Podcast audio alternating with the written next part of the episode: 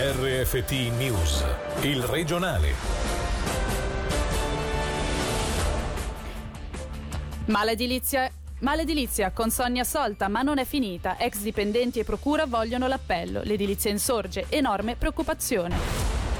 Airolo e Quinto avranno un nuovo sindaco, lasciano Franco Pedrini e Valerio Ielmini. A Bellinzona esce di scena anche Malacrida.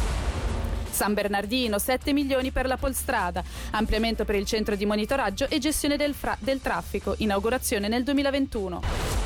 Celestini è già un ricordo, a Lugano è iniziata all'era Iacobacci, nuovo allenatore dei bianconeri. Buonasera a tutti dalla redazione. In primo piano il caso di maledilizia approdato di recente alle criminali.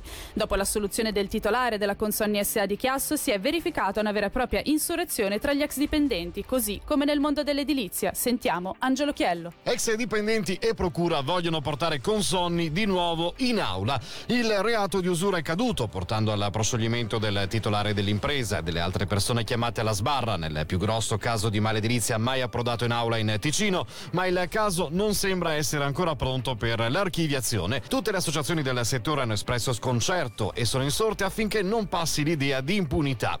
In sintesi, chi fa lavorare 54 ore alla settimana dipendenti privandoli del 40% dello stipendio a fine mese senza rispettare legge e contratti collettivi non deve trovare terreno fertile in Ticino.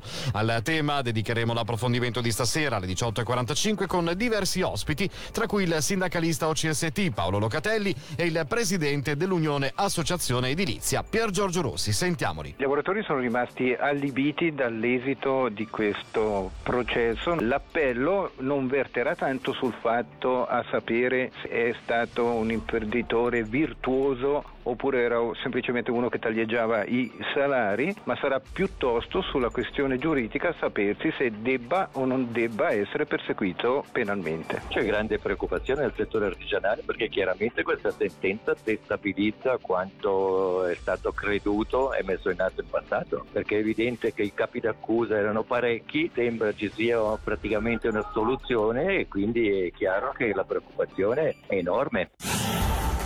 È iniziato oggi a Zurigo il processo del giovane noto con il nome di Carlos che deve rispondere di una serie di aggressioni compiute all'interno del carcere in cui era internato.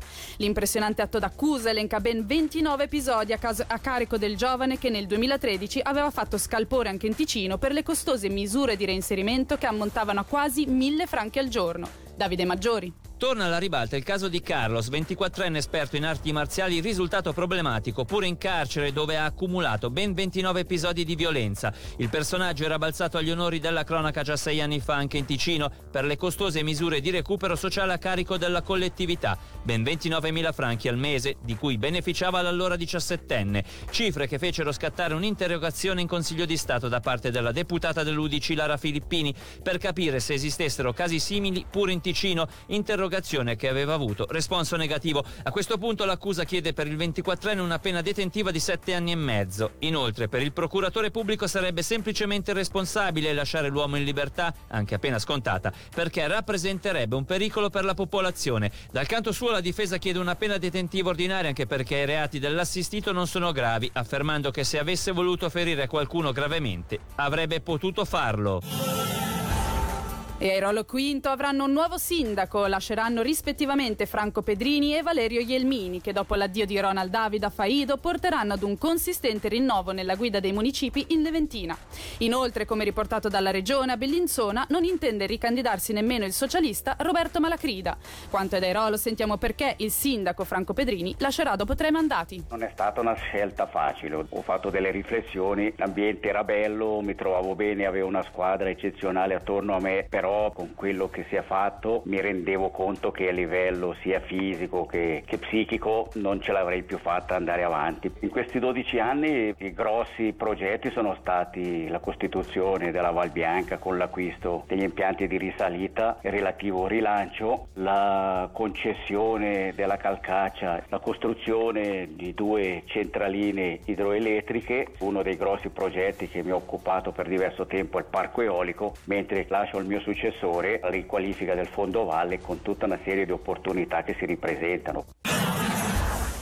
E rimaniamo ad Airolo, dove un agente inquinante tra gli ingombranti ha reso particolarmente difficoltoso spegnere un incendio. A denunciarlo il Dipartimento del Territorio.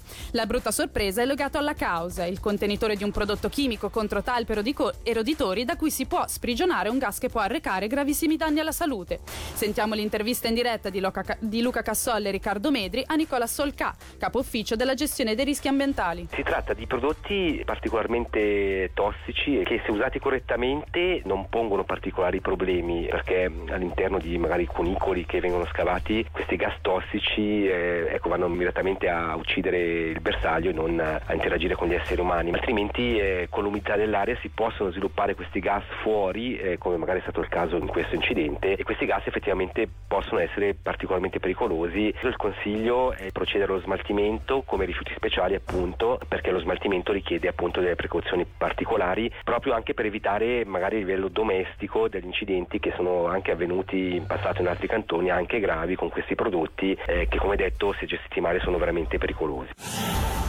Ed oggi è stato presentato il progetto per il nuovo centro della Polizia Stradale di San Bernardino, che ha messo al bando un concorso da 7 milioni di franchi vinto da uno studio di architettura di Lamone. Sentiamo le novità con il tenente William Cloter. Le novità sono strutturali, per poter fare questo rinsanamento abbiamo da lasciare il posto qua a San Bernardino e la polizia stradale deve traslocare una grande parte a Mesocco e un'altra parte a Splügen per poter garantire il servizio in strada sulla A13. La novità sarà in futuro questo nuovo centro che è adatto alle esigenze moderne, nuovi uffici, non c'è più scale interno, anche i disabili hanno, hanno la possibilità di viaggiare in questo centro. Prevede anche un altro nuovo garage e una torre sul tetto dove la Polycom può avere luogo. L'apertura è prevista per il 2021.